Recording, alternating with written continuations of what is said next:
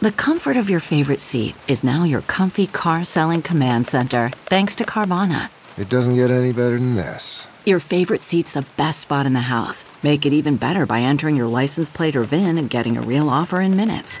There really is no place like home. And speaking of home, Carvana will pick up your car from yours after you finalize your offer. Visit Carvana.com or download the app and sell your car from your comfy place.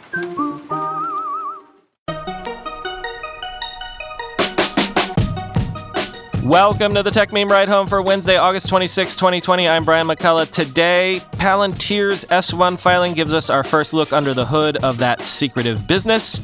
A big name in 3D printing is going public, and guess how? A new digital networking speed record is set, and Elon Musk is going to demo his brain computer interface technology on Friday. Here's what you missed today in the world of tech.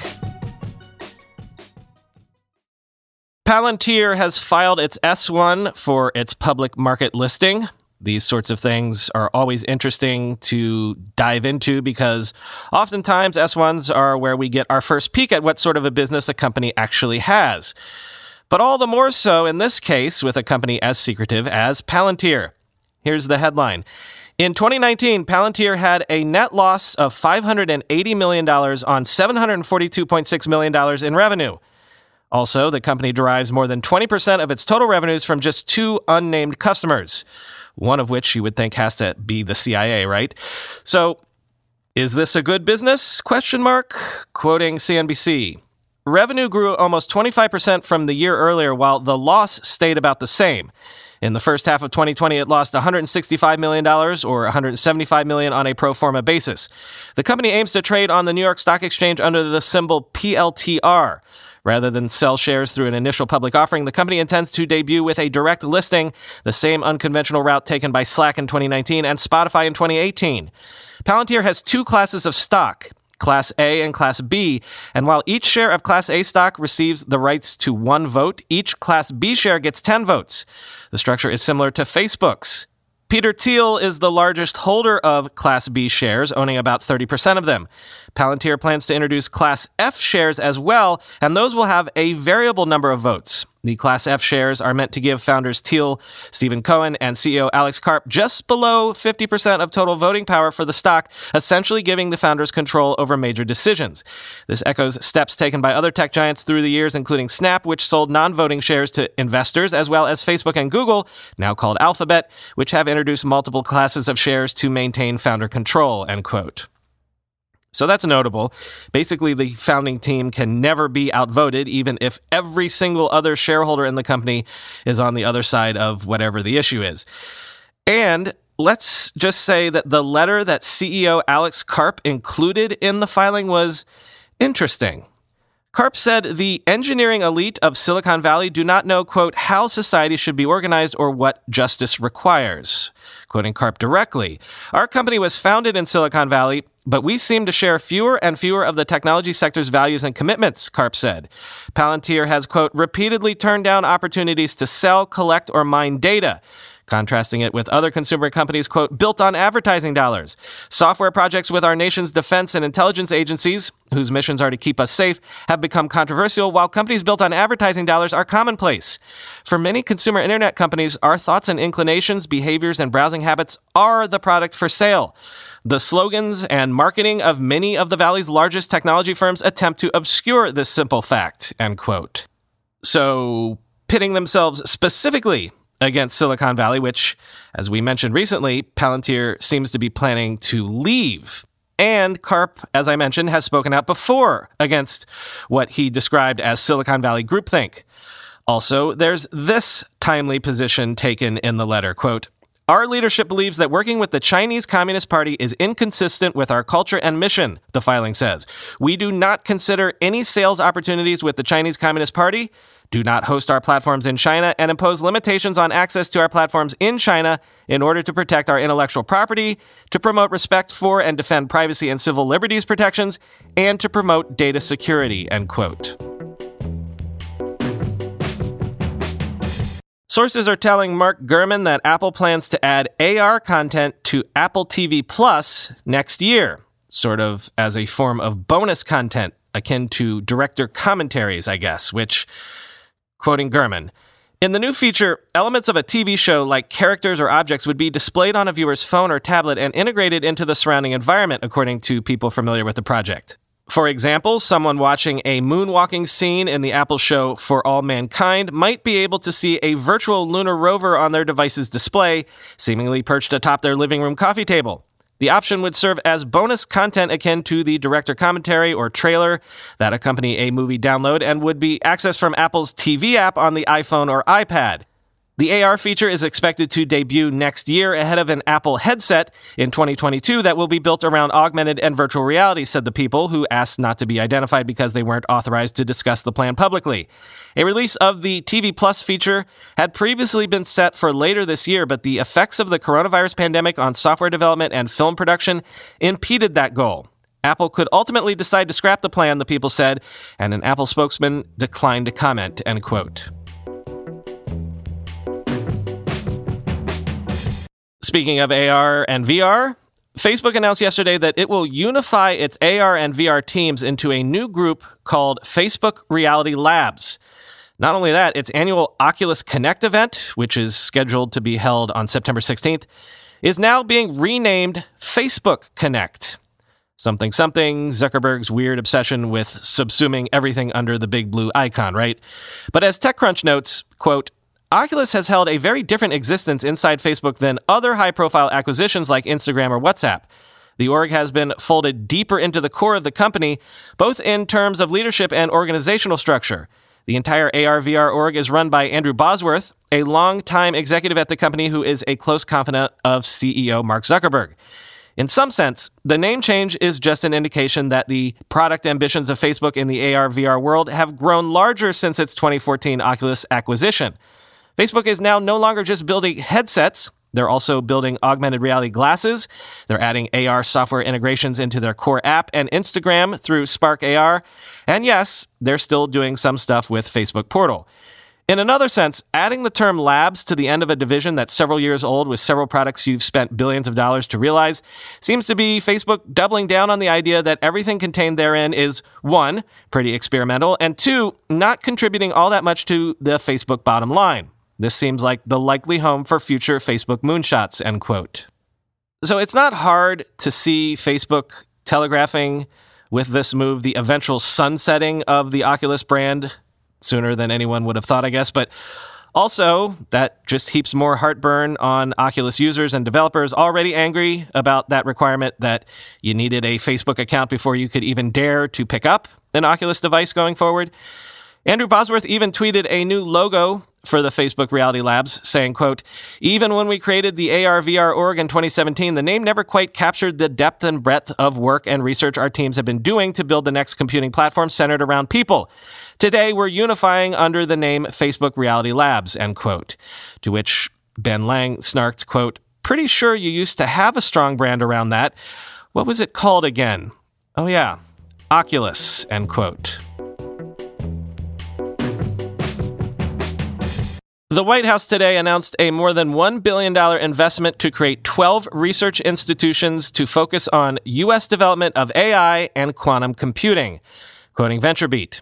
Agencies including the National Science Foundation, U.S. Department of Homeland Security, and U.S. Department of Energy have committed to investing tens of millions of dollars in centers intended to serve as nodes for AI and quantum computing study. According to the Trump administration, over the next five years, the NSF will partner with the U.S. Department of Agriculture's National Institute of Food and Agriculture, the U.S. Department of Homeland Security's Science and Technology Directorate, and the U.S. Department of Transportation's Federal Highway Administration to invest $100 million across five AI institutes. Separately, the USDA will support two of its own institutes with $40 million in grants. The Trump administration claims the institutes bring together more than 100 entities, including companies like John Deere, which will seek to further develop and apply the research. Beyond the NSF's investments, the DOE will award $625 million to create five quantum information science research centers. Of the total, the Trump administration says 300 million will come from industry and academic institutions, with the remainder drawn from $1.2 billion earmarked in a 2018 law, the National Quantum Initiative Act for Quantum Research. The Trump administration says a coalition of 69 national labs, universities, and companies was selected in a two step vetting process to collaborate within centers across 22 U.S. states, Italy, and Canada. Among the participants are the University of Chicago, Harvard, Cornell, IBM, Intel, Lockheed Martin, and Microsoft, end quote.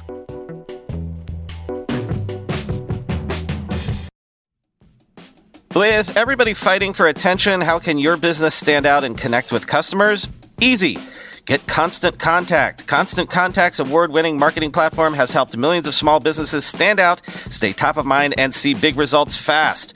Constant Contact makes it easy to promote your business with powerful tools like email and SMS marketing, social media posting, and even events management. With Constant Contact, you'll reach new audiences, grow your customer list, and communicate more effectively to sell more, raise more, and fast track growth. Don't know much about marketing? No sweat. Constant Contact's writing assistance tools and automation features help you say the right thing at the right time, every time. Plus, you can send with confidence knowing your emails are actually reaching your customers thanks to Constant Contact's best in class 97% deliverability rate. I use this and you should too. Tackle any challenge with Constant Contact's expert live customer support.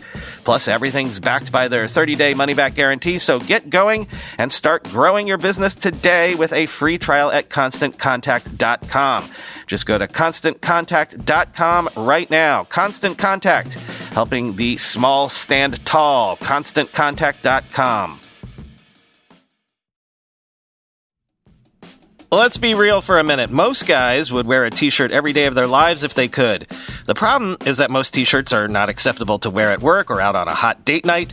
But today's sponsor, Cuts, has finally changed that. Cuts t shirts are such high quality, wrinkle free, and so buttery soft that you can look like you're dressing up even when you're dressing down. Yeah, you heard that. Wrinkle free. You never have to substitute comfort for fashion ever again. If you see me in a t shirt, it's likely one from Cuts. I'm also a huge fan of their AO five pocket pants. The right sort of step up from jeans without going all the way into dress pants, like literally my ideal Venn diagram of professional looking but comfortable feeling. When you touch something from Cuts, you can immediately immediately feel the quality. Their proprietary fabric blends are ridiculously soft and breathable, they don't wrinkle, and they look way more expensive than they actually are. For a limited time, our listeners get 20% off your entire order when you use code RIDE at checkout. That's 20% off your order at cutsclothing.com with promo code RIDE. Please support our show and tell them we sent you. Experience the perfect blend of style and comfort with Cuts Clothing. Cutsclothing.com, promo code RIDE for 20% off. Before I forget, one more big going public announcement to share with you. Desktop Metal has been one of the big names in the 3D printer space for a while now. Desktop Metal has raised $430 million in investment to date, and it was one of the fastest U.S. companies to achieve unicorn status back when that really meant something. Well, Desktop Metal is also going to be one of the cavalcade of companies joining the public markets in the near future, hoping to go out at a $2.5 billion valuation. So that would be noteworthy all on its own because, again, big name in a big space, 3D printing, but also there's this it's going public via a SPAC. I swear, everybody, SPACs just recently got on my radar and suddenly they're everywhere, quoting TechCrunch. The Burlington, Massachusetts company plans to list on the New York Stock Exchange under the ticker symbol DM by merging with Trine Acquisition Corp. The blank check company announced its own public offering of $261 million in March of last year. Under this new deal, Trine will merge with Desktop Metal to create a company worth up to $2.5 billion by its own estimates. Desktop Metal's most recent valuation from early last year had the company at 1.5 billion. The SPAC led deal could therefore provide an attractive markup for desktop metal investors. The SPAC led public debut will generate as much as $575 million in gross proceeds, according to a release describing the deal. Trine will contribute $300 million, with another 275 million from, quote, committed common stock PIPE at $10 per share. The term PIPE stands for Private Investment in Public Equity and allows for more money to flow into SPAC-led deals when required. In addition to furthering its own R&D efforts, Desktop Metal plans to make its own acquisitions using this money in what it refers to as a quote constructive consolidation of the additive manufacturing 3D printing industry. The deal would position Desktop Metal as a primary player in what it's deemed additive manufacturing 2.0, essentially a second wave of 3D printing innovation that could finally see the technology fulfilling its potential to truly upend manufacturing after years and decades of hype. End quote.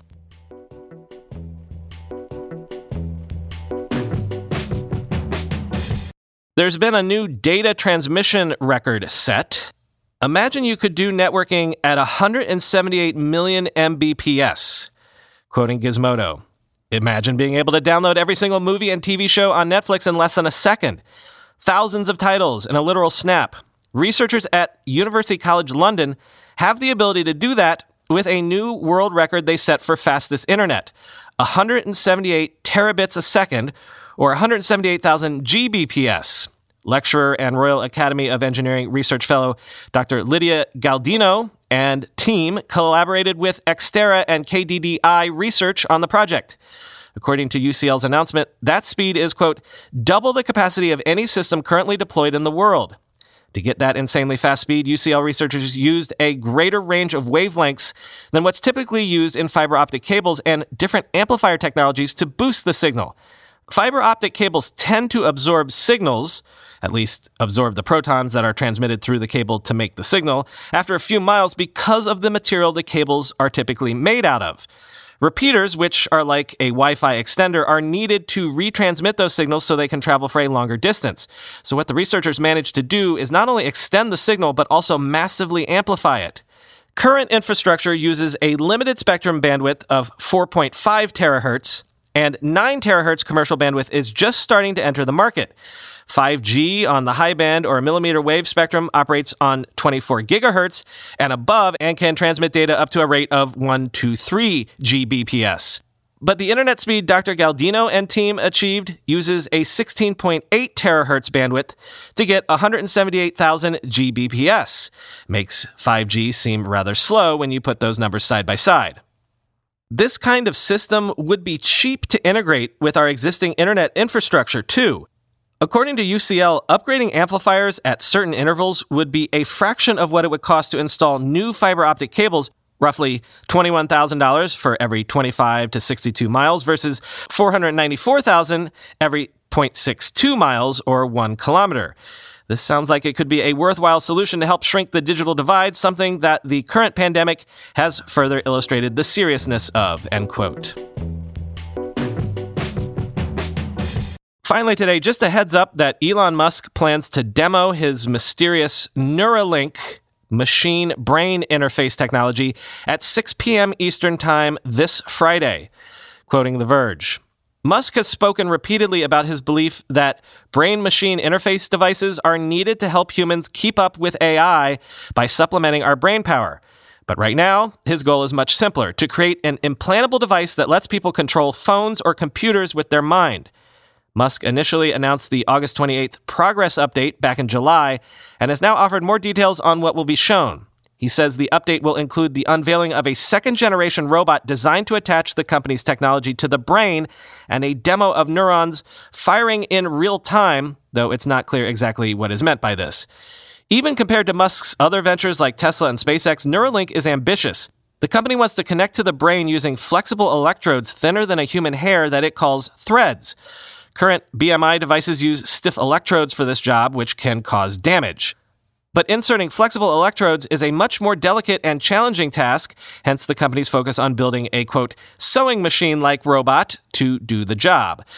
Eventually, Neuralink hopes to make the installation process for BMIs as non invasive as LASIK eye surgery, even removing the need to use general anesthetic. Musk has previously spoken about the need for an automated LASIK like process for BMIs to overcome the constraints and costs involved with needing to use highly trained neural surgeons. But this isn't ready to be shown off yet, according to Musk. Quote, still far from LASIK, but could get pretty close in a few years, Musk tweeted in response to a follow up question about the event, end quote.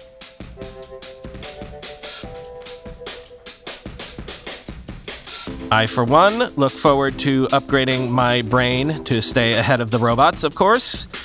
You never know about Elon's demos. They're always wild, but sometimes they're wild in the wrong way. I don't know though. Why do I have the feeling that this one might be more than a little mind blowing? I guess we'll see. No word yet on how we'll be able to watch this event on Friday, but I guess keep your eye on the Neuralink YouTube channel. Talk to you tomorrow.